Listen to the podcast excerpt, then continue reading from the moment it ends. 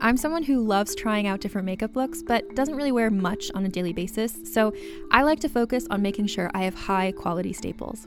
And whether you like a fresh face, full glam, or somewhere in between, you've probably seen Thrive Causemetics Viral Tubing Mascara. I've certainly seen it everywhere. You know, the one in the turquoise tube? So, that mascara, along with all of Thrive Causemetics beauty products, are certified 100% vegan and cruelty free, which I look for in makeup, and they've got excellent quality to match.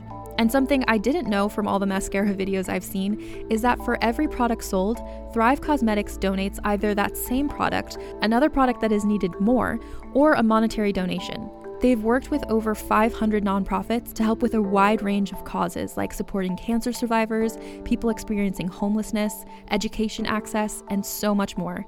Knowing that makes me feel even better about using their products. And I do enjoy using them. Like I said, I like having high quality staples, and so my favorites are products that are multi purpose, like the Brilliant Eye Brightener. It comes in a bunch of colors, and I like using them as eyeliner, eyeshadow, and even highlighter. Thrive Causemetics is luxury beauty that gives back. Right now, you can get an exclusive 20% off your first order at thrivecausemetics.com slash thrive.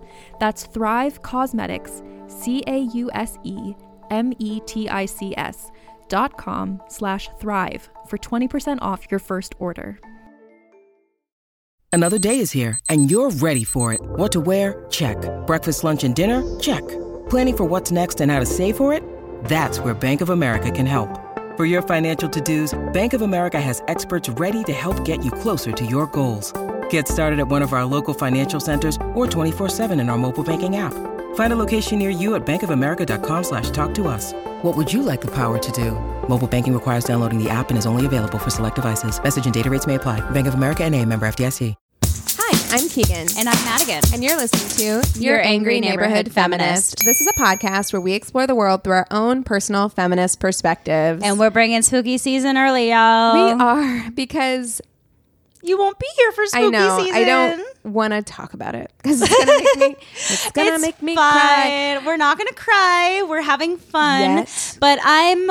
I mean, any time of the year, you and I are down for horror movies. That was like Always. you're. If I think of someone that I want to see a horror movie with, you would be the first person that I'd think of because we would watch. We went through like a whole, like, um, at least I know I went through a phase of really loving like demonic possession oh, movies. Oh, I love 'Cause like we watched religious a horror lot of those. is one of my favorite genres. Yeah. not surprisingly. Uh, it's like all of like the crazy religious shit, of Yeah. course, is like the stuff that we're fascinated by. And it was the stuff that terrified me the most as a kid. Like I thought that if I watched The Exorcist as a kid, that I would get possessed. I still think that there aren't enough good religious horror movies. Like Yeah. there are people keep making exorcism movies or whatever, but oftentimes they're like not very good. Yeah. Um or but- they're a play off of something that's already been made. Yeah, but I adore horror movies. I feel like that's something that a lot of people do know about me. I really like a good horror film.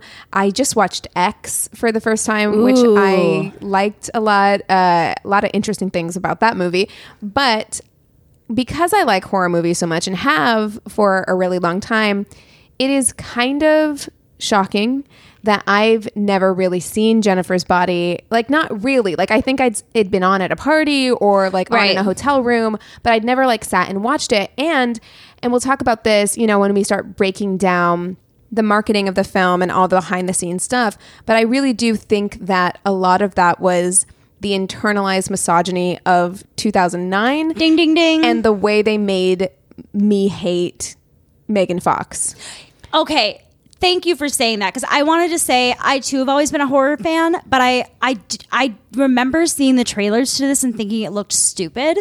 Yeah. because the way that and uh, like I said, we're gonna get into this, but I think it's important to state that the way the trailer was made didn't make it seem like anything I would be interested in. No, they they really marketed this all wrong because the target audience should have been women and Yeah. it wasn't. It was straight teenage boys. Mm, And then you, you know there was this whole I do really feel like there was this campaign that was like women shouldn't like Megan Fox because she's a slut and, And because she's pretty. and because she's hot like that she's a little too pretty. She's a little too talented.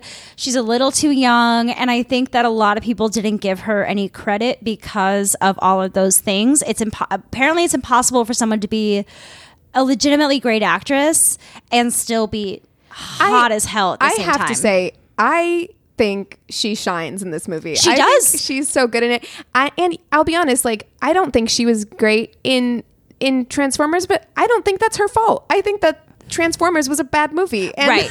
like Well, and I think that this could have been a role for her to expand her acting career and to really start taking more different or edgier or deeper characters.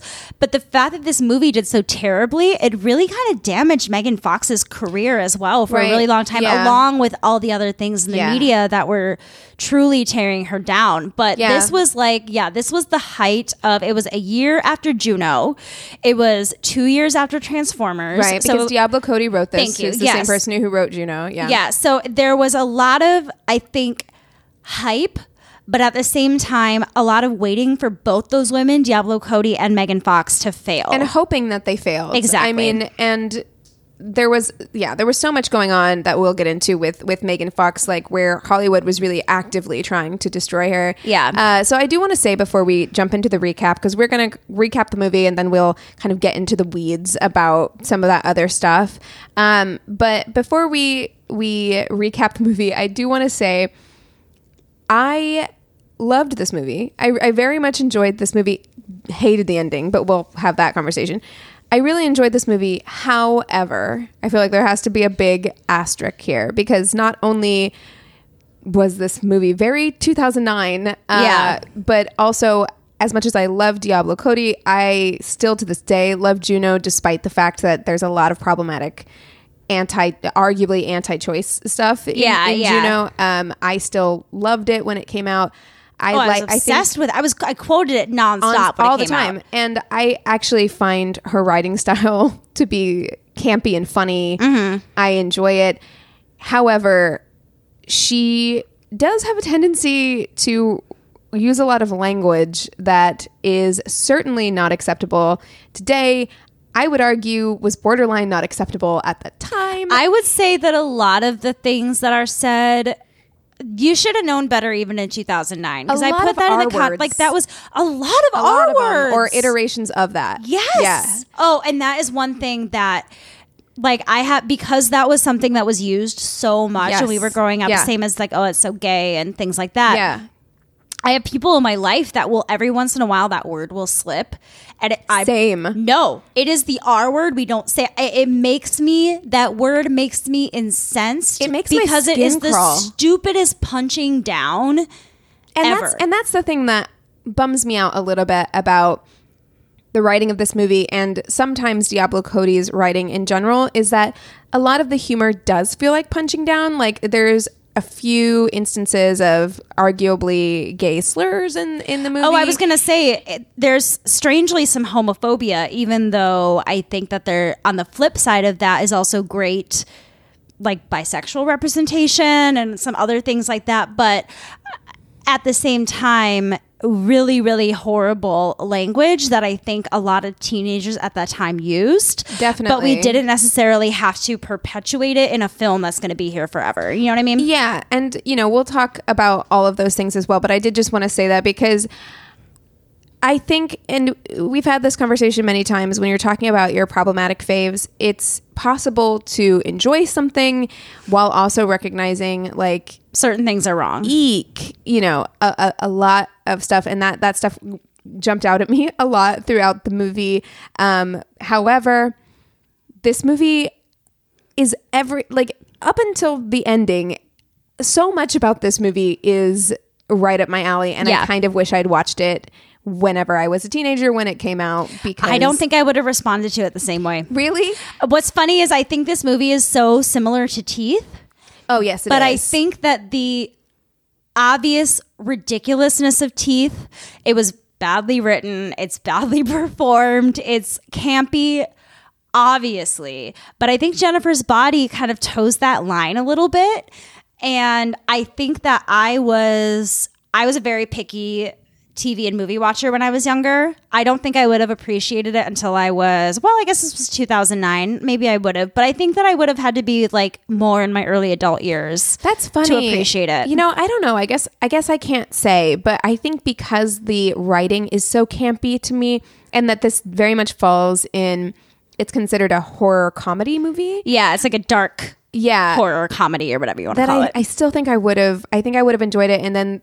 obviously, if you were a teenager at this time period and you had any kind of like hot topicy inclinations, uh, this movie was very much for Which you. Which is another why I wish I, I had watched it in a Yeah. lot of ways, but I think that when I was younger, a lot of it would have gone over my head and I wouldn't have enjoyed Sure. it. Like I think I was just judgy about stuff when I was younger. I, I'm certain, you know, that's it's that's interesting to say, like if if I would have liked it or not. But looking back on it now, it is exactly the kind of thing that I should have liked. Like, it's, Yeah.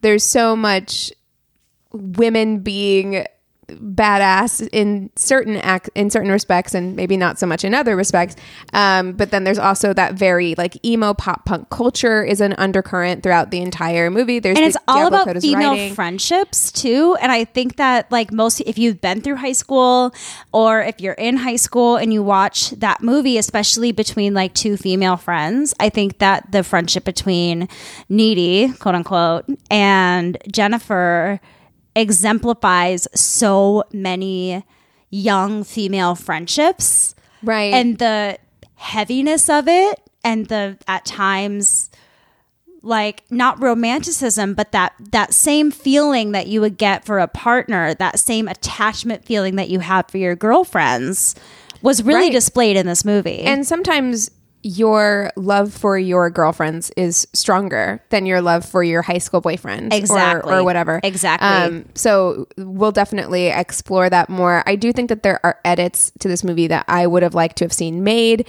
um, that could have made that aspect stronger Right. to me. But okay, let's let's start recapping here. let's do it So we meet Needy, and Needy is short for Anita. I did find something interesting here, and that was that Needy was never meant to be her name. Like it was shorthand for Diablo Cody was like writing like this this character's supposed to be needy and she didn't come up with a name for it so yet. she just called her needy So she just called her needy, and then by the end of the script, she made up Anita. She's like, "I want to keep needy." Yeah. So she made up Anita to so that she can. and I like that it. because if you're not reading it and you just hear needy, it does kind of sound like it's a cute little nickname Yeah. for Anita. But then when you see it written, it really is again, it plays up that campness of this Very, film. yes. This person is literally needy Yes. for her best friend. Yeah. So we're setting the tone right away. Yes. So it opens up on Needy in a mental health facility.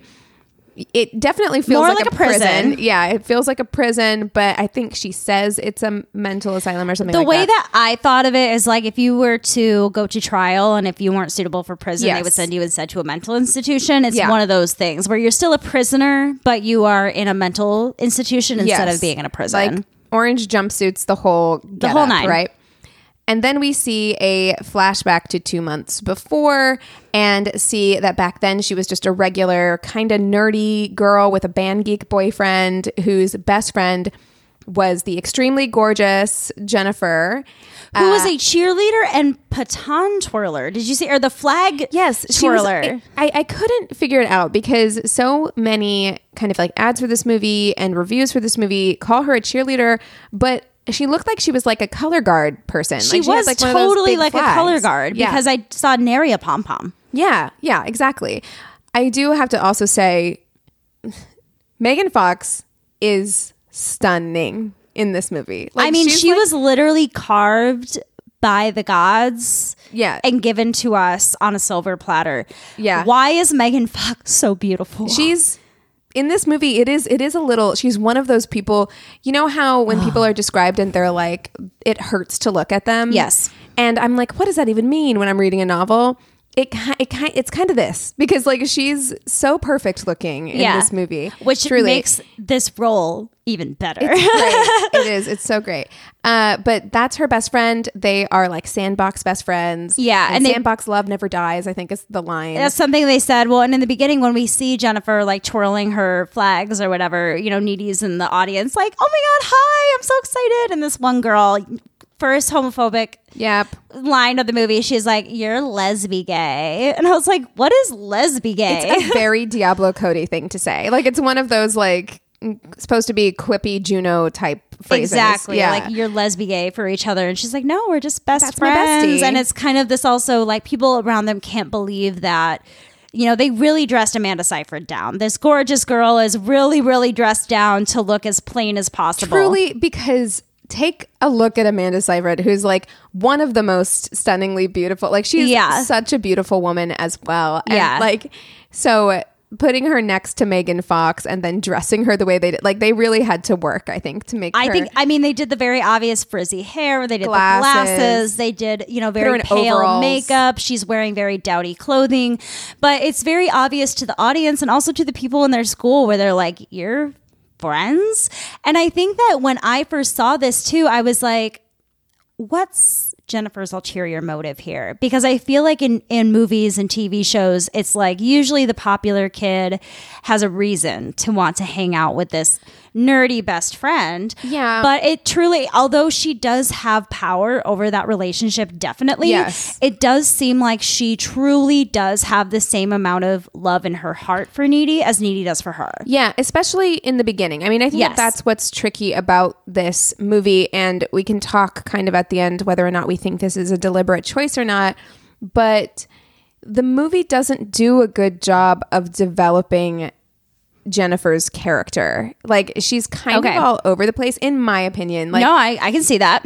because you only get a very small glimpse of her before she becomes like a succubus demon. Yeah. And so I do think in the beginning, their relationship, although, yes, Jennifer is exercising some power, some manipulation over Needy. She gets her to do things she wants. She gets her to wear things that she wants her to Yeah, wear. she can't look as hot as her when they go out, but still has to look good. and, right you know. like so those things i do think though you can see a genuine like affection for, for needy in the beginning for sure so they end up going to a rock show she's like But mm-hmm. she's like, let's go to a club. I want to say, actually, so this town, Devil's Kettle, Mm-hmm. Minnesota, is based on Grand Marais, Minnesota, which is a real small town. I Googled it today and I can't remember, I didn't write the exact words, but it's called like the hippest small town in the world. Huh. It's like supposedly got a bunch of cool stuff there. Now it's like tourism guide to Grand Marais. And I'm like, interesting. well it was Um, not it was not this place which was not a club No, it was it was a, dive, bar. Yeah, which is what I consider. And I wanted to also mention, we didn't really mention this part in the beginning yet. There's this mysterious waterfall. yeah. Do you know this waterfall is real? i did not Okay. I did research on that as well. It is real. It's in Minnesota. It's up near Duluth by Lake Superior. And scientists really have, for years and years, been trying to understand what happens. So it like splits, and the east side, you can kind of see where it spits out into the lake. Uh-huh. But on the west side, when you drop things in, there's no apparent exit place for any of these things. So people would, scientists would go and throw things in, people would throw things in, and it was gone forever, supposedly, right? Well, scientists now believe that it's probably running underground and then ending up still back in Lake Superior, but not with a clear opening. yeah So- so far underground yeah Yes. it's just it's just really fucking deep which is what they say in the beginning they're like either it's like a supernatural thing or just really Or deep. it's just Yeah. really, really deep. Exactly. But I thought that was interesting because Juno takes place in St. Cloud, Minnesota, because Diablo Cody is, is she from minnesota She's from Minnesota, that yeah. So, and then this is also from a very like this is an even more rare. Like people have heard of St. Cloud for the most part, and I don't know why, but like that's There was that movie, wasn't there? There was like something St. Cloud with Zac Efron in it. Oh yeah, something St. Cloud, and then um, there was Marshall from How I Met Your Mother is from St. Cloud, Minnesota, and how in that show, and uh, but this is like a literal like nowhere town up by like north, like you're reaching Canada at this point in Minnesota. So it's interesting to kind of see that because it's true. It's like we're gonna go to a club. Like my friends and I went to a 16 plus club in high school or whatever, and it was like in a strip mall. You know what I mean? Like yeah. it's so not like what you want it to be, but in your head because that's all you have. She's like, it's a club. We're gonna go see this band at a club. We're like 17. and Yeah. this is all like this dive bar is all we have, so it might as well be a club, Right. And so they're going because Jennifer wants to drag Needy along to see this rock band called Low Shoulder. Um, and the lead singer of this rock band is Adam Brody. so 2000 i mean honestly adam brody i feel like his peak was maybe earlier 2000s Yes, but this is OC, still yeah. like very peak Well, and Adam he's, Brody. He's hotter in this than he was in the OC. I I will say I'm like well in the oc seth was more like meek and Nerdy, shy and nerdy and in this he's got like his eyeliner, Eyeliner. on he's like playing the cool neck musician tattoo. yeah he's kind of dark and mysterious yes, exactly. And uh, who else is at this bar? Uh, Chris Pratt. fucking chris pratt i don't like him and he's creepy. and he says the anti-gay f word Yes. i'm like of course he does yeah, I mean, and also he insinuates that him and Jennifer are hooking up, but Yeah. he is overage and she is not. So Yeah. there's that happening as well.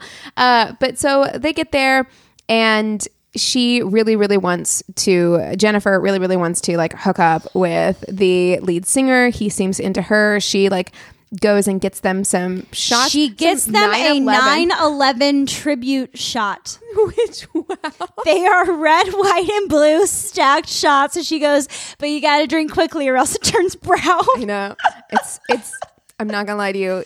I laughed. Uh, okay, this but this is the thing. Like, have you ever watched any of Pete Davidson's comedy? Not real. I mean, maybe a little bit. I I really have a, a spot in my heart for Pete I Davidson. do love him, I, yeah. I love the guy. But he, you know, his father died in 9/11 and Yeah. he makes he'll he'll make jokes like that and some other comedians will and I think that when done right it's funny. I You can't you have to laugh at things like that because people did this. Yes. Like after that happened everybody this level of patriotism that swarmed the country even 8 years later in this movie or 7 years later in this movie they're still doing these 9/11 tribute drinks and Yeah. there's the big signs on the wall and all this kind of stuff And it's an overarching theme that was very deliberate on Diablo Cor- uh, Cody's part, Right. where she has this kind of political um, messaging that's very, very subtle throughout. So uh, Jennifer runs to go get the shots, and while she's gone, Adam Brody and one of the bandmates start talking about Jennifer and saying, like, I think she's a virgin. what would make you think Jennifer What? is a virgin And especially look not to stereotype anybody but this was a 2009 movie Right. when needy is right there I, that's what I'm saying. I'm like Jennifer. She is hot as hell. We've already seen that overage men, you know, that are not minors, are hitting on her. All this stuff. And I'm not saying that beautiful people obviously have Right. sex young, but I think if you were to like give the best bet, if you really wanted, spoiler alert, your satanic sacrifice to work, Yeah. wouldn't you pick someone that was like maybe more obviously a virgin? Yeah. Which neither of them were. And that's the thing. Like Right. Needy is- isn't a virgin and Jennifer isn't a virgin. yeah neither of them were but it was that was a, a hitch in the plan for me you do have you have a there's a lot of suspending of, of disbelief These boys were not thinking very clearly. I mean, but they do say it. Like Adam Brody is like, it's always the ones in these small towns that like look, for lack They of a better look term, like look the would- sluttiest, yeah. but aren't, but but don't give it up.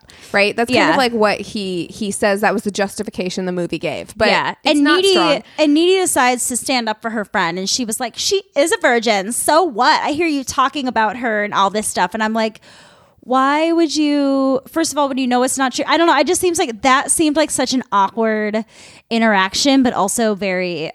On point with her character and something her character might do to defend her friend in a very nerdy, kind of like not socially Yeah. acceptable way. I think she did it because she thought that if she told them that she was a virgin, they'd leave her alone. Like they didn't want to hook up a, with a virgin. Like I think that that was her idea. Was like, uh, you know, I, I want them to leave my friend alone, so I'm going to say like, yeah, she is a virgin, and she would never stoop to your level to hook up with you. and Jennifer kind of tries that tactic too later on as well. So Yes, but we do learn in that scene, you know, because Needy does go to Jennifer and she's like, these guys, I heard them talking about you. They only want you because they think you're a virgin or something like that. Yeah. Or, or I told them you were a virgin, something like that. And she says, you know, I'm not even a backdoor virgin anymore. Yeah. Right. So she establishes right from the top that like she is not a virgin, but they don't tell the bandmates that. Right. And they play, you know, I love me some 2000s Me punk too. rock so much. This song sucks. and it's been stuck in my head. Through the trees, I will find you. I'm not gonna lie to you though. if I'd heard this song when I was in high school, I probably would have liked it. It's it's very like oh, Hoobastank esque. Hoobastank. Did Yeah. you ever listen to Secondhand Serenade? yes. Cause tonight will be the night that I will fall for you. Yep. Oh my god. So it all is very reminiscent of that. It's so funny because like Dashboard since I watched confessionally. Yes. Oh my gosh, I love it. Um, but since I watched this movie, I have been on such a like pop punk punk rock it. kick. I played that Pandora station at work all day today. Make damn sure was playing. My Chemical Romance was it. playing. It's my Oh. favorite. It genuinely it was the music that I was listening to at this time. Exactly. So like I I, I yes, I love it. I love we would have been it. down with this soundtrack. This song, maybe I would have loved it when I heard it when I was younger. It is so It's cringy now. bad. Yeah, and they is. play it so much throughout this movie that I was ready to throw Max's laptop across the bedroom. So he they start playing the music, right? And I don't know what's going on like because I feel like Jennifer's personality kind of changes. I don't know if she's entranced by the music, if there's something witchy going on because she is very Fixated. fixated and focused on on them playing. Don't know. Uh but then a fire breaks out. And I think we're led to believe that they did something to make the fire happen. I think so, but it really it, it seemed to me at the beginning because we see when Needy is in the like psych ward or whatever you want to call it that she sees hallucinations. I like paused it on that page of all of like the symptoms or whatever. So I'm like, well, maybe she's hallucinating and seeing this fire, but it doesn't actually happen because it doesn't seem like everyone else around her is really reacting to it at first either until it is obvious that the bar is on fire. Right. Yeah. And I don't so I don't know where or how that started, but I I assumed by the way the band members acted as the fire was happening and after it happened that they had something to do with starting it. So I don't know if they like rigged something to go up while they were performing. I don't know. But it is this horrible, disastrous thing. People are dying all over the place. I mean, yeah, people are like On a- fire. Mm-hmm. yeah, they're on fire and they're like trampling each other. You're hearing bones like crunching. Yeah, Ugh. it's pretty vicious. Yeah. And so Needy manages to get herself and uh, Jennifer out through a bathroom window. And she's like, we need to go. We need to go. We need to get out of here.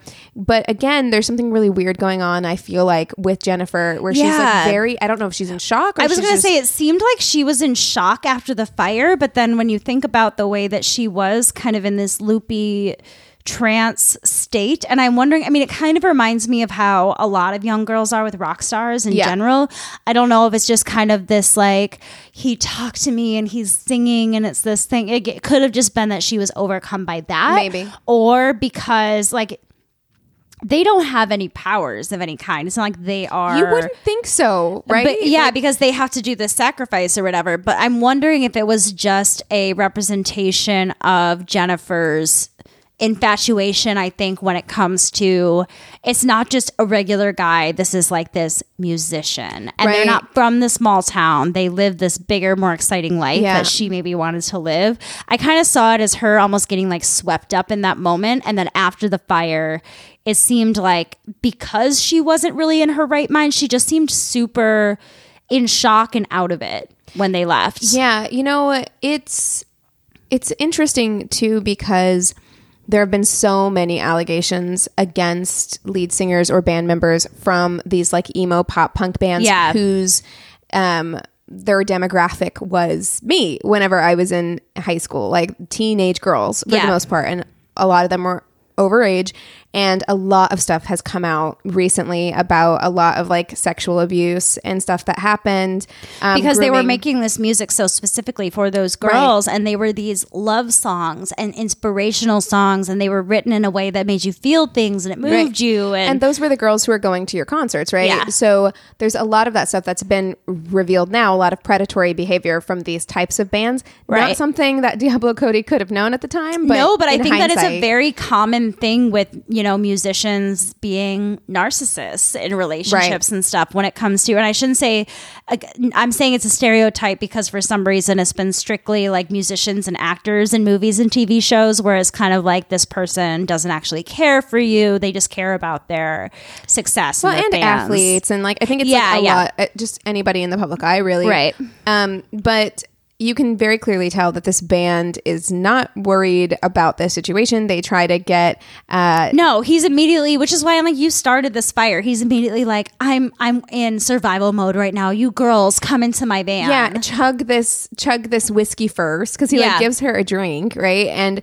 she goes with them. Needy tries to stop her, although not very hard. I think I would try a little harder if somebody was trying to get you into. Not, I'm not blaming her at all. I'm just saying that, like, Yeah. that I do feel like maybe that was a writing mistake. Well, I think that it, in order for the story to move forward, Needy couldn't physically interject. But I think that if, like, if some guy ever took your hand and started leading you toward the van, you better believe I would have your other hand and I'd be pulling twice as hard and I would be saying, "Get your fucking hands off!" yeah, her." you're making a scene. Yeah, you know what I mean. I'm getting I would everyone making a scene. around me to see what's going on, so that you feel embarrassed enough to fucking stop what Yeah, you're doing. I mean, and obviously you know something really bad is going to happen. So she gets in the car, you see the door shut, and then Needy goes home that night.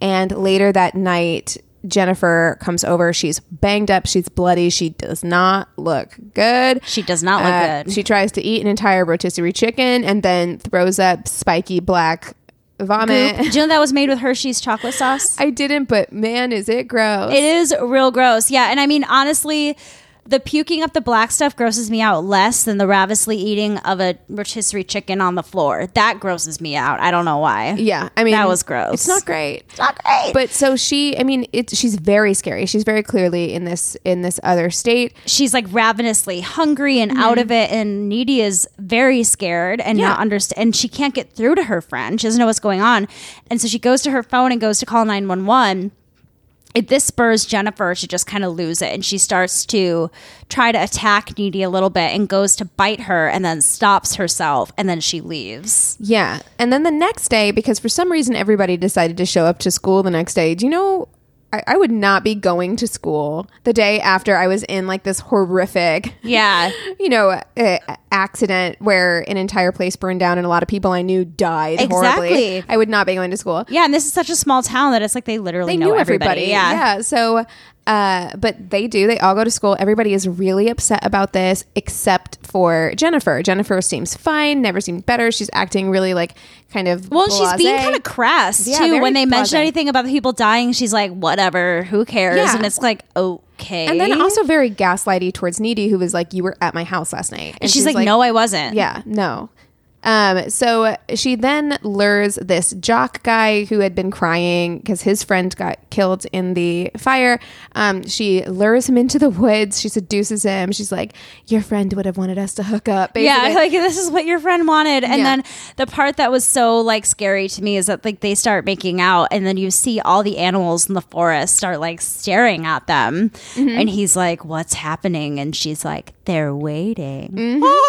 Yep, and she ba- like unhinges her jaw And disembowels that bitch. Yep, and eats him. So the town is again really torn up. There's been this tragedy, and now this other kid has died. But Jennifer has never looked better. She looks incredible.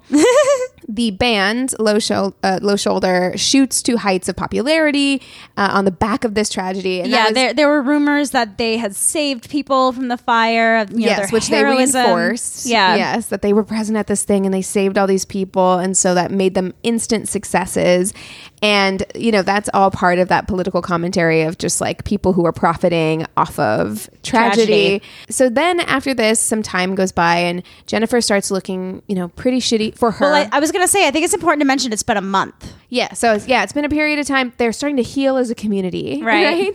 And Um, Jennifer, for her, is looking rough because that was something we were talking about. How she literally is so perfect that it hurts to look at. Yeah. When they try to make her look bad, she still looks better than me on a good day. they just stopped putting concealer under Yeah. her eyes. Like that's pretty much all they all they did, and they just like didn't brush her hair. Well, you know? something that I find really interesting. The first thing I don't agree with, she lost a lot of weight for the role. She was already very thin, but her uh, reasoning was to look even more like sickly and vampire like, Mm. and to also gain that she didn't go in the sun for like months at a time. Oh. She'd make sure she had like an umbrella or something so her skin remained as pale as possible. Yeah, because she usually tans pretty well. Like she's pretty tan in like she uh, yeah she's definitely got more of that look so sh- in order to kind of keep that like almost vampire like aesthetic. She ate less which i don't recommend and she didn't stay in the sun for a long period of time so she was probably lacking some vitamin d as well Yes, yeah, yeah. I mean, and that they definitely play that up in the times when she's supposed to look like not good. Like she looks, she's got like dark circles under her eyes. she's got dark like that. circles under her eyes her hair is a little bit tousled Yeah, a little uh, lanky. Yeah, yeah there's but that's it she still looks like megan fox yeah. yeah. Still like a solid like nine, nine and a half, Nine point you know? five. Yeah. Uh, around this time, Needy's goth friend Colin, played by Kyle Gallner, who I think is underrated. I just have to say that. I'm like, he was in so many things in the 2000s and always think he's great. And I think he's underrated. and where is he now? he was just in, well, he was in the Scream movie, the last Oh, Scream movie. okay. Not a big Horror part. guy. Yeah, not a big part. And then he was also in a movie called Dinner in America, which was very weird, but he was good in it. Oh, I forgot to mention, Max went to high school with the guy that played Chip. Oh, interesting. Yeah, he went. So they're both from Dallas because I mentioned I was watching this movie, and he was like, "Oh, I know." His name is like John Simmons or something like that. And um, I, I guess because Max auditioned for like a very short period of time, he was like a child actor Uh-huh. or whatever. Um, when he was back in Texas, and so after like high school, when they didn't see each other, he would like see him at auditions and stuff sometime, and then saw him again in L.A. And I was like, "That's so random." So Chip, we haven't mentioned him yet. Is, Yes. is the well, we mentioned him, but not his name. He's uh, Needy's boyfriend. Yes. He actually looks like he's in high school, but Yeah. they're all like the same age. Like they're all 24, 23. yeah, So- but he does have quite a baby face. He does. But so around this time, Colin, who's Needy's goth friend, asks Jen out, and at first she's like, "Nah," but when she sees how much Needy likes him, she's like, "Actually." Okay, so she lures him into this abandoned house to seduce him. Okay, really quick. On the way to the abandoned house, he is playing the worst Yeah. ever cover. It is a pop punk cover of I Can See Clearly Now. And the only thing I could think of because I knew I was going to watch this for this show is the pop punk cover of Driver's License Okay, is but that so much amazing. better. it's so good. It truly is. Like that that cover is so good. Why is it so good? But this was a time when pop punk covers of songs like that were big. It was the thing. Did you ever Yeah. watch Dave Days on YouTube? no. He was like a he would do like comedy spoof songs and pop punk cover styles and things like that. I was really into his videos at the time. But it's a very similar thing where they would take he would do like love story and pop punk There were and things a like lot that. of groups that did that. Yeah. Like I think Gimme Gimme Gimme something in the Gimme Gimmes, they did a lot of that too. oh yeah, yeah, yeah. yeah, me first and the Gimme Gimme. I think like so. Yeah, it was definitely a thing during this time. Yeah. So he shows up at the abandoned house. Um, she's like, "I'm gonna seduce you," which uh, I feel like if I'm, It's very creepy, seducing. Like I think if I were a guy, I'd be like, "This is coming on too strong." but I think there's this idea that like teenage boys are like, "Okay, well, this is weird, but if I can get laid, it's fine." Yeah. I don't know. Um, but meanwhile, Needy and her boyfriend Chip are hooking up at the same time at Chip's house. As Jen is murdering and eating Colin, which It I is have to say, Gory. It's gory, but it's kind of funny because she's really- like leaning over his like disemboweled body and just like cupping blood. you just see the shadow of her like picking up body parts and putting it in her mouth. Yeah. And it's it's a sight. so while this is happening and Needy is having sex, she's also having weird visions, um, alluding to maybe some kind of best friend psychic connection or Right. something. I don't know the magical properties of this movie. It's well, there is confusing. something tied to the necklace at the end, but nothing is ever really made clear throughout the film, so it's kind of left to us to It- guess. yeah, it's it's somewhat confusing. They do have some sort of like best friend telepathy involved. Yeah. So Needy flees, uh, like at, mid-sex, after sex, unclear. But she she runs. She gets in her car and she almost hits an animal like Jennifer with her car. So Jennifer is like running On around on like all fours. fours. She's like, ah. she's great. Megan Fox, Megan Fox is, so good. Uh, but she like basically almost hits her with her car. Yeah. kind of does hit her, like damages the car. And when she gets back to her house, she finds a very fresh, beautiful looking Jennifer in, In her bed. Cue the hot makeout scene between Amanda Seyfried and which is Megan like Fox. that was hyped up So much. so much Yeah. if, if i knew two things about this movie before seeing it it was that she lights her tongue up, uh, with a lighter Uh-huh. And that there's a kiss between Amanda Seyfried and Megan Fox. And apparently, Diablo Cody originally wanted to write a sex scene, and I'm very glad she didn't because I think that the kiss alone in 2009 was a big enough of a salacious moment that it kind of took away from the point of it, I think, at the time, where if there had been a sex scene, I think it would have taken away from that point even well, more. and you know, we'll expound on this, but that's something that I have a problem with a little bit with this movie is that that scene, while very hot and awesome that we're seeing some, you could argue, queer representation in the film, none of the characters are explicitly queer. So, no, I mean uh, Jennifer does make a a flippant comment about going both ways later Yeah, on, but, but it's, it's- in reference to killing. Right. Um, I think because Megan Fox came out as bisexual around the time as this movie's Right. premiere, I think that a lot of that was kind of like rewritten in our minds because of who Megan Fox was and how she identifies.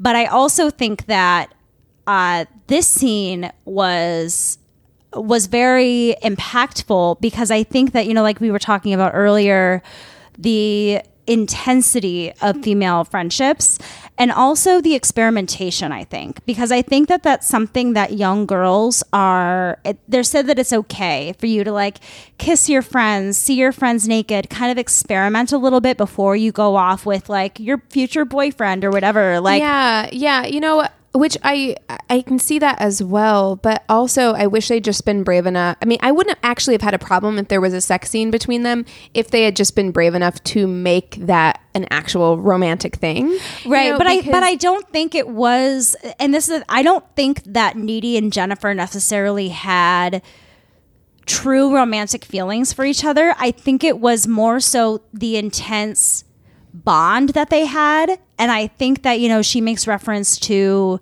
you know it was either like playing boyfriend and girlfriend or playing mom and dad like they used to. Yes, yeah, and i think that that's something that Yeah. like a lot of young girls have experienced. And i think that that makes a lot of sense because it's almost like i don't think that they were kissing each other because they are sexually attracted. I think it almost has to do with a very intense relationship, the emotions that were going on, the closeness that both of them wanted to feel. I think that there's a lot involved with that kiss that's more than just a sexual attraction. Yeah, you know, I think definitely that because that's very true of of female friendships. I also think though that like there was a lot of camera work in this movie for me that for but again it's hard it it's hard to describe That it felt it's, it's- gratuitous. It's, hard well no no no I well I mean there were aspects of it that I felt like were were male gazy but for the most part it was more that there was camera work done for me that made it seem like Needy is enamored with Jennifer. Right. And whether that's friendship, uh, whether she's enamored in a friendship way or it's something more than that, it's unclear because like there was very del- there were very deliberate shots done where like she's holding Jennifer's hand during the like Yeah. they were singing and there was something on Needy's face that felt like it was directed to be that way. Yeah. And again, I don't know if that's just because she's so it like could have been her on friend or because and it could she, have been her neediness. You know what I mean? It could it could be not wanting to share your friend in a way. It could be jealousy, even if it isn't like because I want her for myself, but because I want to feel this close to her forever and I don't want anyone to come in between that. Yeah, I mean, You know? because for Jennifer in this scene, it feels like manipulation to me. Yes. like this is very much like. But it means something more to needy. Yeah, she knows that whether whether she knows that Needy has a romantic attraction to her, or whether she knows that she just loves her in that very intense friendship way, she knows she can manipulate Needy into doing what she needs with with her physicality, and she does. And, And, Needy oh, well, and that's what she's done throughout the movie Right. too. And this was just another, I think, more intense way of Yeah. doing that for Needy. Yeah, and so she does seem to Needy is into it at first, or it seems to be, and then because she's starting to catch on that something is very weird. She just saw her friend like crawl on all fours and then break her windshield. Yeah. um, she ends it, and then after that. That's when Jennifer tells her everything that happened. So basically, that night after the when the fire started and she went away in their van, they told her that they were going to do something to her. She's starting to get scared, and then she starts telling them like, "I am a virgin. I am a virgin. You don't like you want me." you want to find someone that knows what they're doing, right? Yeah, You know? you don't you don't want me because she thinks that something else is happening. But I mean, I will actually say that despite the fact that this movie is a very campy, cheesy horror movie, horror comedy movie, this whole part was quite effective. I thought was was scary. this whole scene is very real. Megan Fox, I think, performs it very well. She's very vulnerable. She's very scared. And I think that when we see this character that's hot and loved and popular and you know all of this stuff and we see her kind of be very very vulnerable and scared you kind of see those walls break down in Oh, her character a little bit and i really think that she played that scene so She did, well. and the the scene is simultaneously the, the content of it is terrifying, but then it has some of the funniest lines in the whole movie. Oh, yeah. like they're at one point because basically they're going to sacrifice her for fame. They Yeah. they're going to fa- sacrifice her to Satan so that they can be famous. And at one point, one of the guys tries to like back out, and he's like, Adam Brody's like. Do you want to work at the coffee shop your whole life, or do you want to be like the guy from Maroon Five? Like, the guy from Maroon Five. and then they find out that her name is jennifer right before they go to kill her Adam Brody is terrifying. in so this. they He's start scary. singing 8675309 as they're killing her. as they're killing her. Right. Fucking, Yes. and I'm glad that there was some levity in there because it was a very intense scene. And I think in order to keep it in that dark comedy, campy level, it was good that as they are attempting to kill her, they're singing, Jenny, I got your number. yeah. oh my god, it's Ooh. it's something. It's Uh, something. So she tells all of this to Needy. She shows her that, like, basically, like, once I've fed, I'm kind of indestructible. She stabs herself with a pen to, like, show her, or like a whatever Yeah. skewer to show her that, like, yeah, whenever She's I've- unkillable. I'm basically unkillable. I am a god. Yeah. as she says. And then she kind of, whenever Needy tells her to leave, she kind of like lightly threatens Chip. Like she's kind of like, Chip's been looking really good these days, or Yeah. whatever. It's a little scary. It's funny because I was doing some reading about, you know, we're going to talk about succubus and things like that, but um, I read an interview that Diablo Cody did and kind of explaining this monthly process that Jennifer goes through is kind of like reverse puberty, right? So once a month, she becomes unbelievably hungry, you know, for Yeah. for flesh or whatever. And this makes her listless and moody and it changes her appearance. It makes her cranky. Earlier in the scene before Colin or earlier in the movie before Colin asks her out, um, Needy asks if she's PMSing. And what's funny is Megan says PMS was made up by men to make us feel needy. You know what I mean? Something like that. So Or make us seem crazy. make Yeah. it seem crazy. Yeah. So Diablo Cody kind of changed that in this, you know, teenage girl who once a month has to feed off the blood of others in order to keep herself like sane or whatever. But this is the exact quote from Diablo Cody. She says, in a sort of reversal aspect of how puberty changes in a girl's life, Jennifer must consume the blood of others once a month or she becomes weak and plain looking. And I think that's so fascinating because it also kind of plays on that moon cycle of what we go through in our periods, or we're not really ourselves and we feel like out of sorts in our own bodies and things like that. And that was something that I never really considered with that when I watched the movie for the first time. When I read about it later, I was like, oh, I like that. That's cool. yeah, yeah.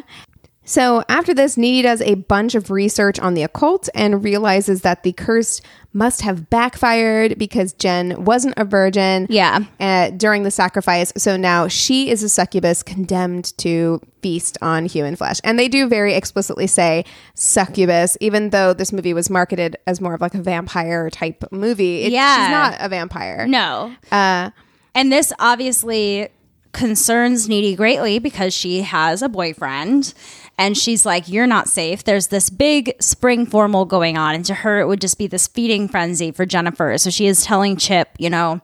I just learned this about my friend. Please don't go to the dance. Please don't do this. And he does a not believe her. formal that low shoulder is playing at. Yeah. Okay, so we are heading into the part of the movie where I, am I'm, I'm upset about. Like, I do not like the way this movie ended at all. I don't think that it makes sense for the movie to have ended the way that it did. okay, I'm uh, curious to know what you have to say. Okay, we will get there. So Needy goes to the dance solo in the ugliest mm-hmm. 1980s dress I've ever seen. What what made her think that she should wear that dress in 2009? I, I thought they were going to explain that like that was like her mom's prom dress or something. they should have because it makes It made no sense. no sense. And like even the hair and makeup is very, Very 80s. 80s. It was very and sh- it's not like she was wearing 80s clothes the whole movie where that would make sense with her aesthetic. It just and none of it made sense. Because I know there was an 80s revival like when I was in high school. but- Yes, but it, not that kind of 80s revival. There was nobody in my d- school wearing those. like the big puffy shoulders were definitely not a that thing. was seen as like the bad part of the 80s we don't need to bring back, Yes, you know? Exactly. I, it was very confusing. I feel like you would more see something reminiscent of that style today in a more modern way Yeah, the puffy than you would have in 2009, Definitely. you know? Yeah, definitely. Uh, yeah, nothing about it was 2009 at all. Yeah, all. I wrote at least try, girl. Well, yeah, because I was just like, if you if they'd explained she had a close relationship with her mom, if her mom was like, "I'm so excited you're wearing my dress" or something, I would have been like, One extra line could Yeah. have made all the sense in the world. So Chip also went, and then Jennifer, you know, stalks up on him, convinces him that Needy was cheating on him, and to hook up with her instead. This makes no sense to Again. me. This is the fucking plot hole because Chip didn't like Jennifer the Yes. whole movie, and he's automatically just going to believe her that his girlfriend has been cheating on him this whole weird- time, and then agree to make out with her. It's a weird commentary on like again, I think that they're really selling teenage boys as like Purely sexual beings. yeah, and just she hot, so will do, you know, like it's just it's weird. Um, but also, I mean, the whole thing is weird. Like, I have so many issues with this because I'm like, Jennifer, the the people who did this to you are right there. Like they're like, why would you Oh go after? Like, why would you go after? She seems very hyper fixated on people needy likes, like people who are close to needy. Like Yeah. Colin was Needy's friend. Chip is Needy's boyfriend. like, Oh, why are but you? low shoulder doesn't mean anything to Needy. So maybe that's why, even though they did this to her, that's not her top priority. and that's where I have an issue with this movie. That's Right. where I feel like this movie fails in a way that Teeth didn't fail, right? Because or was successful at because Teeth did kind of the same thing, but she was going after people who had harmed her. Like she was going after like abusers. Yeah. Right? Which is not what's happening here. She's, she's just going after boys. going after boys, like any boys. Well, and it kind of like you said, I didn't think about it, but it does seem to be a trend of people that Needy gives her stamp of approval on. Yeah, and it's to me that's strange. I feel like, and again, it can be this because then it becomes more of a conversation about female competition rather than. I feel like why don't they together? Like even if they did it together, like let's go after low shoulder. They shoulder. were right there. Like Well, but maybe it's maybe it's showing a a reality of friendships and how friendships grow apart and sometimes people are manipulative that Maybe. you love. I don't know. I think that I don't like the messaging though because I'm just like I just it's feel mixed. like it's mixed messaging, and that's why it doesn't make sense because none of that is implicitly said in the movie, which is why it's leaving us to try to figure out what her motivations are. right because her character to me, like Jennifer's character, feels a little all over the place. Like I'm Yeah. not, I'm not entirely sure what her character or what her motivations are. Period. You know, like it's I understand. I understood through most of the movie about the fact of why she was going after boys. I think that that's a pretty clear indicator. Is like these are the ones that hurt me. I'm going to go after this But you have type the of person. actual ones that hurt you. That's what I'm saying. that doesn't. I didn't even think about that when I was watching it, but that doesn't make any sense. Yeah, I just I feel like it would be so much more cathartic for the character and for the audience. Yeah. for her to have for us to have seen For Adam if she showed up at the dance get it. and took Yeah. him down, yeah. yeah. Uh, you like should have written a the movie. Carrie situation. Thank you so much. I Um, love Carrie. Anyway, Jen and Chip end up in like an abandoned YMCA or some shit. It's, some like, random. I thought it was going to be an empty pool that people could skateboard in, but no, there's still gross ass water in it's this pool. disgusting. I know. Yeah, I wouldn't. like- I wouldn't want to make out even near that water. Yeah, I'm not trying to get in that at all. Like it it looked pretty gross. But so they end up there. Needy has another weird friendship vision. So she finds them and they girl fight it out. They Yep. duke it out, resulting in because Chip is already he's he's, He's bit, damaged. yeah. Yeah, he's he's been chomped on a little bit. Uh he he's been nibbled. yeah, a little taste. Um, he ends up stabbing Jennifer, who flees. Yeah. She runs away, and then Chip bleeds out. He dies. There's this moment between Needy and Chip where she's like, "I love you," and he's like, "I love you too," or whatever. But I'm also, But you just cheated on your girlfriend, so and I don't know. I just didn't sense that kind of like Real love? relationship from those two. Yeah. not, not to the point where I don't know because after this. Needy's like, I know what I have to do. I have to get a box cutter and end this with Yeah. Jennifer. And I think, and it, it's kind of framed in the movie like she's avenging Chip's death, but I think it's more about like she doesn't Ending. want her to go after anybody else. yeah, it's about her ending Jennifer's spree. Yes. So she breaks in. Uh, those two duke it out. It's a very funny kind of girl fight death. Yeah. Well, because then like all of a sudden they're in the air and they're spinning around, Right, because she can levitate, and yeah. yeah. all this stuff. Uh-huh. And this is kind of when you know some of the BFF magic I think kind of shows itself because when Needy rips you know Jennifer's half of the BFF necklace or whatever off, that's when they kind of go falling onto the bed, and Needy is able to stab her best friend. And I love that when Jennifer is stabbed, she It's just goes, "My tit." I know. It's very funny. Look, you either love it or you hate it. And I think it's funny. I, I'm like, that's so funny. died at that line because she's just like in her little like my tit. It's like, no, your heart. no, I got you in the heart. Oh, yeah. Oh, it's so good. So and then Jennifer's mom, who we've never met before. I was literally thinking the entire movie, where are her parents? No, where no are clue. Jennifer's parents? What do they think she is up to? And when I finally see Jennifer's mom, I was like, she has parents. They're here. But her mom walks in on Needy over her daughter's bloody, lifeless body. So obviously it appears, and it's true, that Needy killed Jennifer. Right. So that's why she ends up in the psychiatric hospital slash Right. prison. Uh, but what we learn is that because she was bitten by a demon, she has some demonesque properties. So she busts out of the facility. Motherfucker. Le- so I noticed this in the beginning of the movie that there was a, a it was a very tall solitary confinement Yes. cell, right? But I know I was like, there's got to be a reason for this, and there's a window at the very top, and it was something that I noticed at the beginning of the movie randomly, and so she's you know sitting in solitary, and she begins to levitate all the way up to this window, and breaks the window, and is able to flee and break through the fences and go And off as a free person. immediately finds the knife, the Bowie knife that was used to murder Jennifer. Yeah. Um, immediately finds it. I guess she found the exit point for for the giant waterfall situation. Right. Uh, so she takes that, and then in a very teeth type That's ending. the same thing that I wrote. I was like, did they just hijack this ending from Teeth? Yes. So she, just like in Teeth, she, She hitchhikes. hitchhikes. But unlike Teeth, it seems like the guy, although you think he's going to be super weird and creepy, seems like he just drops her off where she's trying to go. Yeah. Uh, and she goes to the low shoulder show, and you don't. I don't. it's like a catharsis. credit sequence, kind Yes, of it's how this is pictures. showed. It's like snapshots. I want to I see them get got. I want to see them get got, but I also kind of liked that because I think that the unknowing of how it happened is also kind of shocking because you see it's kind of like the end of the hangover where you start to see their photos from their trip to Vegas and you're seeing them like partying and having a great time and going back to the hotel and then all of a sudden there's polaroids of them dead and it's like evidence photos and you know their bodies are covered in sheets and there's blood everywhere and i think that that was almost kind of like a very jarring thing because you don't know exactly what happened but you know that needy had everything to do with it Yeah, I mean they do show like there are some pictures where you see like bodies, but you don't see like yeah, you don't see their their faces or whatever. I But think you, actually do see a few. Oh, do you? there. I Oh. think that there was a few, but like, yeah, they it kind of looks like it goes from like Polaroids of their night to Polaroids of like Yes. evidence for police, yes, right? yes. Um, we should also say an hour into this episode that we watched the unrated version. Oh yeah, so if it's different from anything we're saying is different from what you watched, uh, that would be why.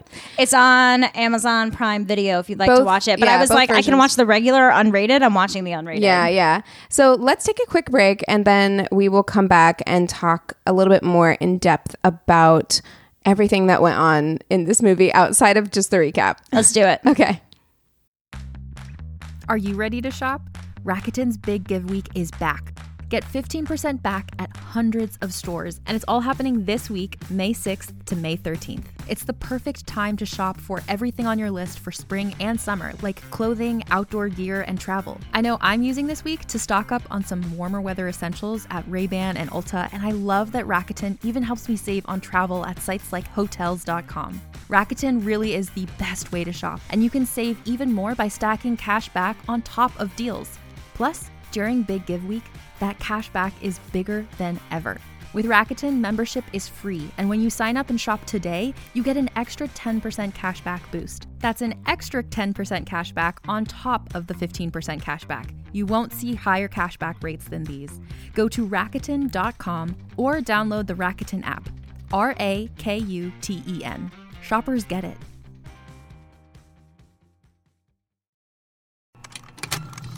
Contained herein are the heresies of Radolf Burntwine, erstwhile monk turned traveling medical investigator.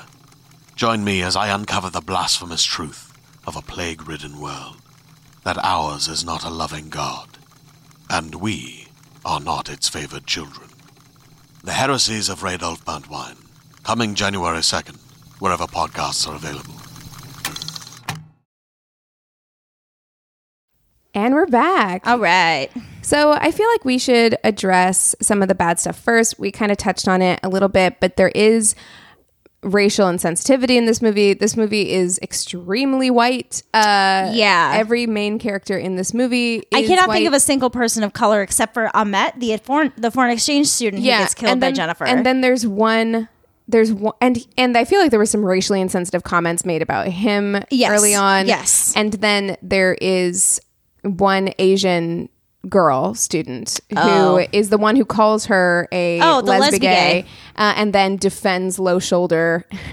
but that's that's kind of it. Oh, Yeah. and and the black woman um, who works at the prison who gets kicked in the face by Amanda Seyfried in Yes, the beginning. So yes. there's not a lot of not a, a lot of great representation going no, on I mean, film. one of the only characters who does have a name who's not white is Ahmet the Indian, which is what they call him throughout. Um, and he does end up getting eaten by Well, Jennifer. and it's so sad because like everybody just assumes this poor kid died in the fire. Yeah. But Jennifer finds him after she had been attacked, just kind of like roaming the streets, and she was like, "Does anyone know you're here? Does Yeah. your host family know you're here? Do Then they I'll think just- you're dead? Well, then I'll just kill you. I'll eat you." yeah, I mean, and that's the kind of thing that's that's part of what I was saying earlier, where I'm like, I liked teeth better because it was more not I didn't like the movie better necessarily, but like I liked her motivations better Yes. because it was more focused. Like she wouldn't have just killed Ahmet, this guy who did nothing to her, Right, just exactly. because you it's know. just to the people who have actually done harm to her. Right. So the representation for non-white people is not great in this movie and it's it's very much lacking. And then in addition to that there are lots of lines, you know, there is something said about Ahmet in the beginning and then after Needy has spent the whole night scrubbing the floor and her nails are dirty. Oh God, this line. Uh, Jennifer tells her to quote find a Chinese woman to buff her situation. Yeah, it's bad. So that's not good. That's real bad. we already talked about the R word being used, ableist language being used Yeah. a lot uh, throughout the films. So that's not good. Um, a lot of homophobic language is used throughout the film. Yes, That's not great. yeah. Although what's interesting is that Megan Fox in an interview years later talks about how that movie for a lot of young women who did see it, it was a very influential thing for them and they're like either she made them realize that they weren't straight or that movie made them realize they weren't Yes. straight for some reason because while I think there is some homophobic stuff and there's also some like very unclear um I guess like romantic feelings in this movie. I do think that it is at the same time like very sapphic and queer. Yes. And I can understand why, even though it isn't outwardly queer, I can get why a lot of like young queer people watching it would be able to resonate with that and be mm-hmm. able to like understand something about themselves through Yes. the movie, especially when it comes to, you know, the complicated ways that we feel about female friends and friendships and other women in our lives and what does that mean. And so I think that while there's a lot of negative things to do with the gay community in this movie, it's interesting that there's also been an influx of people who have really identified with certain parts of the film as well. Absolutely. So let's talk a little bit more about that because there have been lots of accusations of queer baiting for Yeah. this movie. So there seems to be a, a lot of mixed opinions within the LGBTQ community and outside of it Yeah. about how queerness or bisexuality is represented in the movie.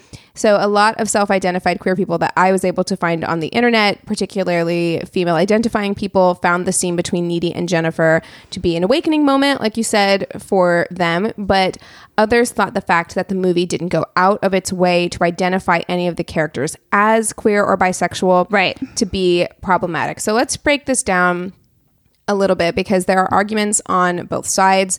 Because this movie was so heavily marketed towards the male gaze, which is something that we've already kind of talked about a little bit, there was tons of marketing about Amanda Seyfried and Megan Fox kissing, and it was marketed to men as like you should see this movie because of this thing. Well, and right? that's the thing is that I think that two women kissing has been marketed to men for Yeah. much of history as a way for men to feel excited, not for women to feel seen or identified with in some way. And I think that in a lot of ways it does have to do with the culture of that time Definitely. as well. I think both in the fact that they aren't openly queer characters. I don't think that that was something that was very common in movies at that time, especially if that wasn't going to be part of the plot of the film. Um, but I also think that that was a way of still either adding that element to the film or it was truly a way to be gratuitous in showing two and women's I, love and for I each think other. that that's kind of the argument here, right? Because w- which is it? And I, I also think that those waters get very murky, and I don't want to take away from anybody's personal experiences um, with any of these movies because you could say the same thing. well, same all thing. can be true at the same time. Right, exactly. You can say the same thing about like wild things. There's a scene like that, which a lot of of people are like, "This was my awakening moment," or "Cruel Intentions." Those things were obviously put there, and and this one was actually directed by a woman. Those were directed by men. Yeah. it was very clear the way they were shot that it was supposed to be this very male gazing moment. But for a lot of people who were questioning their sexuality at the time, It's still helpful. it was yeah, it's still representation. it, was, it still Yeah. yeah it still felt like it was an, an aha like eye-opening moment right. for those And in like, if this movie had come out today, I don't think that it would have necessarily the same impact as it did even in 2009. well if this movie was to come out today i think they would make it more explicit i think they Exactly. would make, they there would make have to be more conversation about sexuality sexuality. definitely definitely um, so I totally see how this film can be read as a feminist text because the plot is basically about a woman who is reduced to her sexual history. Yeah. And then murdered and then goes around killing boys. Yeah. So very fun. Super fun, super feminist. Isn't that all we are? Just like man eating man haters, anyways. I mean, it's it's I get it. Like, it's a play on it, which I'm totally here for. I'm here to make fun of myself, and, I it's- love and that. it's supposed to be Exactly. campy, right? Like Exactly. it's supposed to be silly. Um, and we've already talked about kind of like the ways in which I feel like Teeth maybe did this better. Yeah. Uh, because it was more focused. Like uh, the the protagonists' like motivations were a bit more focused.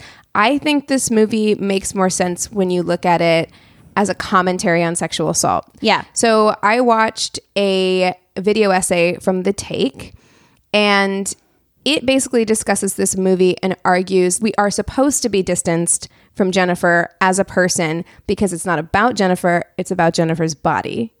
Right? So she's Ah. reduced to her experience in the beginning, like whether or not she's a virgin, and then her body is immediately taken over by a demon. Yeah, it's no it's no longer her that's in Right. control of her body. Of her body. And the take argues that Jennifer attacking those around her, even though they had nothing to do with her assault, is a commentary on how sexual assault can affect everyone around them and cause the victim to lash out at people seemingly at random or engage in sexual promiscuity, which are or both also a lack of trust.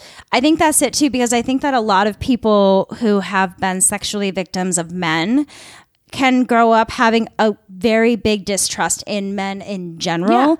And I think it doesn't matter if that particular person has hurt you or not. I think that if that was what was intended to be shown in the movie, that that makes a lot of sense. Right. Yeah, I think it does too. And I I think that both of those things um, as well are symptoms of rape trauma syndrome. Like Yeah. if, if something like that has happened to you, and technically we can get into the weeds about the fact that Jennifer wasn't raped, she was murdered. But I think that the feelings that you have in that scene where she is being murdered feel very much like sexual assault. and I also think that there is, you know, if you look at what sexual assault does, it really is about stripping someone of their autonomy. Yeah. And I think that that is, you know, whether it be through a true sexual assault or whether it be, you know, being tied down and stabbed and sacrificed, I think that both of those things tie into a feeling of a lack of autonomy and control over yourself and other people having that control for you. And it was men doing this to a woman, and it was men doing it to a woman who was supposed to be of a certain, you know, sexual status Right. as well, you know.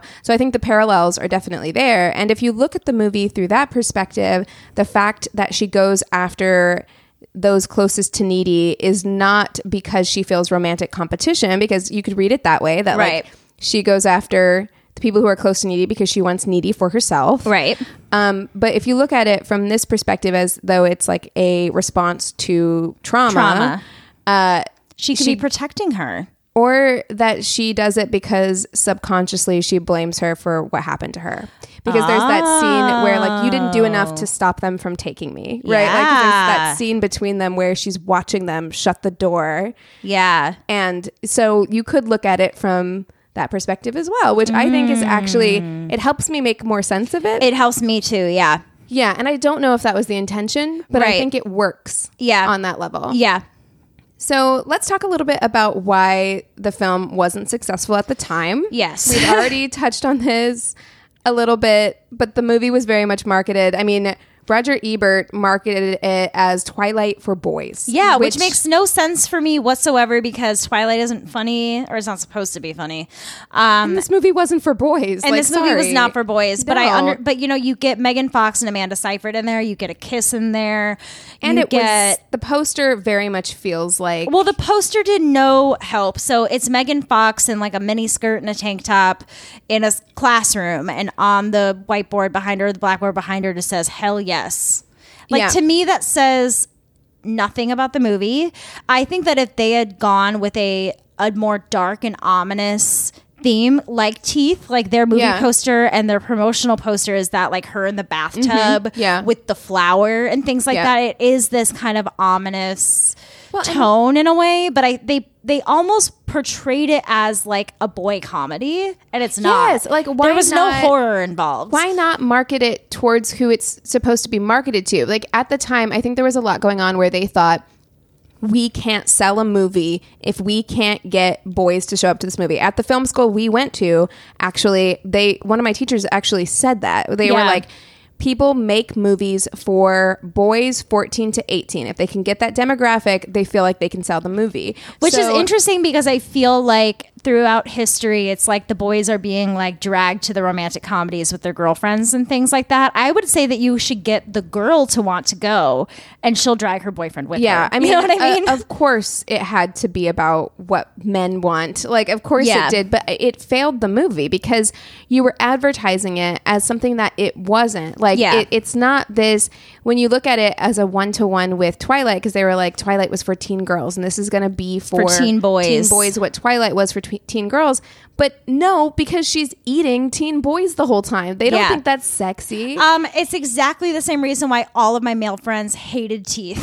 you know what I mean? Like it terrified them. This wasn't a fun movie watching experience for them, and it wouldn't be a fun movie watching experience for boys either. And I think that because it was marketed as such, as being this kind of oversexed boys horror comedy, I I didn't think that it was meant for me. I didn't watch it. Right. Yeah. So the marketing totally failed the movie. Right. Um, in addition to that, everything we already talked about with Megan Fox, and also she had been very on- honest about working with Michael Bay. Right. And he was on a the warpath vendetta against her. She was Um, 23 years old, like when this movie came out, and Michael Bay was He a grown man going after her. And it is looking her. back, it is so scary and disgusting that he would do that. He tried to ruin her. Um, you know, he published a letter, or like somebody had written, people had written letter letters in support of him, condemning her because she said that it was terrible working with him on Right. Transformers.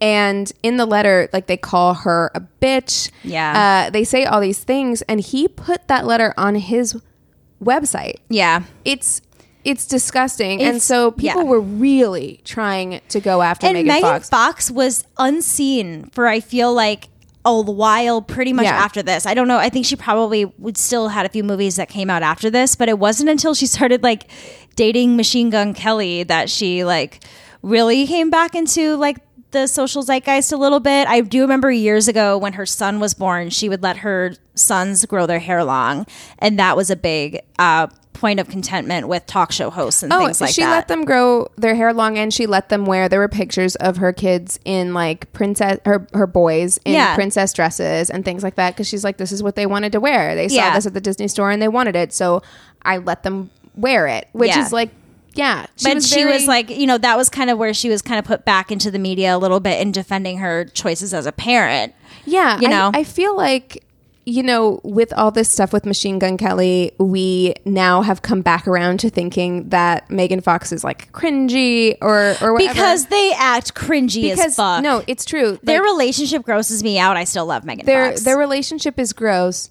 Uh, but I do think that Megan Fox has been and is still like very progressive. Oh, yes. and, And I- and always has been. and I think I feel like she's smart. She just always seems like she's she at least like is smart in her way of knowing who she is, knowing what she wants the world around her to look like, and really being okay with that. Because I think that, you know, being so young and being pushed into this, you know, they called her the heir of Angelina Jolie. You know, she was supposed to be this hot, wild child. And that's a lot of expectation on somebody who may not feel that their identity fits in that way.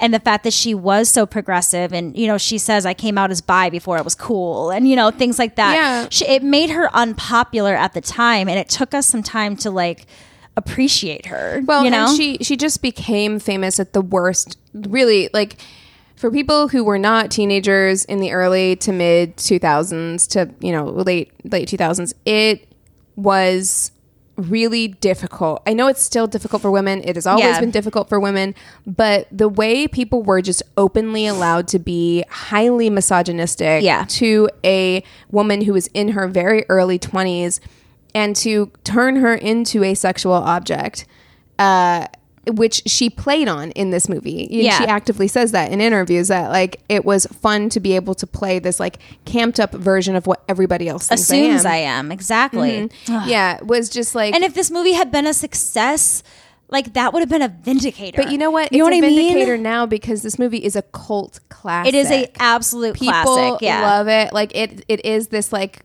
feminist uh, cult classic, or people Yeah. see it that way. I mean, there's arguments to be made of why it's not maybe super feminist, but there but are but I arguments for it understand why now people can understand that movie better than they did in 2009. Let's let's talk about why it's more popular with women today Yeah. than it was uh, maybe back in the day. So post Me Too, the storyline does resonate with women in a different way, particularly when this you have this group of men who are not only violating like this woman, but they're using it as this weird bonding ritual and and it's also to get something out of yes it. it's to get something out of it right in like in like post times up post me too you have these men who are willing to murder assault this woman to advance their own careers Yeah. and in doing so i mean i think that that is part of the brilliance of that scene with the you know 8675309 Yeah.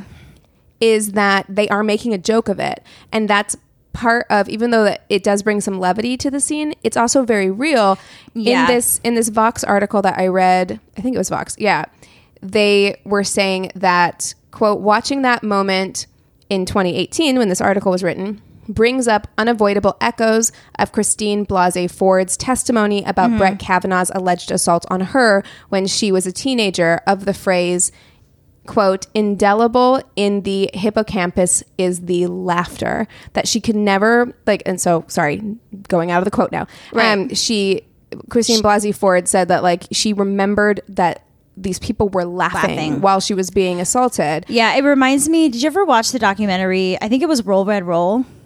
I didn't watch it but you did tell me about I think it. I've told. Yeah, it's it's about like a group of like teenaged um, athletes who took advantage of a young girl and Yeah. recorded it on their phone. Yes. And that's one thing that's very sickening about these recordings is that the mo- the thing you can hear the most is the laughter of the boys and the and you know referring to her as looking like a dead body and thinking that's funny and Right. just really grotesque awful things. And while like you said it is levity levity in the movie it's also shockingly accurate to how men treat right. assaults and a lot we, of the times. and we can view it that way. And then also so many people in 2009 so many critics i mean even today are overwhelmingly men they're overwhelmingly white men Yeah. and so the bad critical reception that this movie got and the way that it was advertised towards men and then it was a quote unquote failure at the time just because it was a failure in the eyes of the men who reviewed it, uh, and it was a failure in the eyes of the male gaze, does not mean that it's a failure in the eyes of the female gaze. Right. And so I think that that's what's happened in the last like 10 years is women have kind of taken that narrative back. Yeah. And been like, actually, yeah and i think that there you know i wonder if there were other women like me that just didn't really think that the movie was for them Definitely. and then you know once they started because to me honestly it was like hearing about it and doing other past episodes talking about women in horror women in true crime you know all these other topics that we've discussed jennifer's body pops up again and again and Yeah. again and that was when i was like i really gotta see this movie at some point Right. you yeah. know I mean, I know we talked about it a lot when we were talking about um, the churl and like female monsters of myth. Yeah. Because the succubus is is one of those. You Yeah. Know? And I, I I did feel like I missed out on something by not watching this movie earlier, and I feel like a lot of women kind of feel that way because we were led to believe this wasn't for us. Yeah. We were also led to believe in order to be kind of like cool girls that we had to go along with everybody else and hating on Megan Fox. Like, Yes. There was just so much involved in trying to prevent us from watching this movie that I am so glad that it's getting its due now. And I, Yeah. even though there are things about it that I'm like, I don't think it's a feminist text in terms of No. like, but I do think that there are things about it that we can appreciate now. I think it's messaging. If Yeah. you take away a lot of like the actual literal like lines and things in the movie, the messaging overall, whether good or bad, I think is very truthful. It's relatable. for a lot. Yes, Yeah. it's very relatable, and I think it shows a side of femininity that isn't discussed very much in media. It's it's the grossness and the scary and the hormones and the feelings and the love Yeah. and the this and the that. And to you know, one of the slogans for this movie is "Hell is a teenage girl," and I think that that makes so much sense because it's it's it's showing you everything that we feel inside that's so gross and uncomfortable and ashamed and guilty and all of those things at once. And I think that especially having this happen to a character that is so stunningly beautiful and seems to have it all really exemplifies the torment that a lot of women go through in their teenage years when they're going through these developing stages in their lives. Yeah, and you know, I think there's also an element of when we did our psychopathy and sociopathy episode, I think there is an element of even though it's repulsive that Jennifer is so kind of blasé about everything, there is also something about seeing her be powerful that is Yeah. intriguing as well. You know, when she lights her tongue on fire and she's like, "I'm a god." You're, there is kind of like a hell yeah. Was that a moment. conversation that we've talked about before, or is this something that I've listened to or heard on somewhere else? Talking about women in power, even if it's not necessarily what they're doing, is something to look up to. Yes, you're talking Yeah, about like female in- CEOs in and things like that. Yes, yeah. exactly. Mhm. Whereas like we don't necessarily want to do the things that they're doing. And we know that what they're doing is bad, but the we, fact that they're able to take ownership and do those things that we wish we could do, it's pretty awesome and to, to see. not and there is a fascination with like it, it's not good and it's not that we're saying like oh that's great Yeah, but go there- eat men. there is a fascination with the fact that she was unapologetic about and it's cathartic. being in her power I Yeah, think to exactly. anybody who's been sexually abused or hurt by men in any way, this movie is definitely a a good comeuppance movie of feeling very vindicated by watching her do what she does, and also watching how her her friend defends her and then eventually defeats her. You know, Right. Yeah. And watching, I think that Needy is interesting too. I think she's actually arguably one of the most interesting characters. yeah, she has the biggest character arc. Yeah. you know what I mean. She's, you see her kind of like struggle with this love she has for her friend and wanting to protect her friend, but also seeing the damage that her friend is doing to everybody around them and realizing that she needs to come into her own power and stand up for herself a little bit. Yep. Um, that's nice to see. I don't know. I like the I, movie. I told you after I watched it, I was like, "This movie is great. I don't need to watch it again." Yeah, Only 'cause the because gore. the gore. I have a, even. Oh my god, the episode one of House of Dragons. oh yeah. Oh, I had my eyes closed for like five minutes. Like I can't handle like the really really gross stuff. Um, It's rough. but I thoroughly thoroughly enjoyed this movie as a It whole. It was a fun watch. It, it was similar. It gave me similar vibes to Teeth, and you all know how much I love that yeah, movie. So. truly, truly. All right. Well, if there's anybody listening that has seen this movie and thinks that there's something we missed, or if you wanted to add on to anything that we had to say, you can add yourself to the conversation by emailing us at neighborhoodfeminist at gmail.com or direct messaging us on Instagram at Angry Neighborhood Feminist. We also have a Facebook business and group page. You can rate and review us on the business page and chat with the other listeners on the group page. We have some merch if you'd like it. You can find that link in the show notes. And last but not least, if you haven't done so already, we would greatly appreciate a five star review on Apple Podcasts.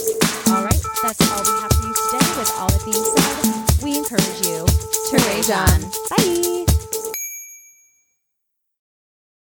Hey there, this is Justin Bartha. I made a funny new podcast, King of the Egg Cream. It has the greatest cast in the history of podcasts with actors like Lewis Black, I'm torn by my feelings for two women. Bobby Cannavale, You can eat it, or if someone hits you, you can put it on your cut. Melanie Lynskey, I wonder what these marvelous things are that look just like boiled chicken feet. Jason Ritter, I can break things and pick locks and kill people. Michael Stuhlbarg, The whole point is to inspire people that they should make themselves better. Ari Graynor, No, don't whet its appetite. What are you, an idiot? me, Justin Bartha, That's not just any egg cream, that's a Lemke's special. and all narrated by the hilarious Richard Kind. This is the story of Harry Dalowitz and how he rose from nothing to become New York's King of the Egg Cream. So if you like funny true stories, come listen to King of the Egg Cream, available wherever you get your podcasts.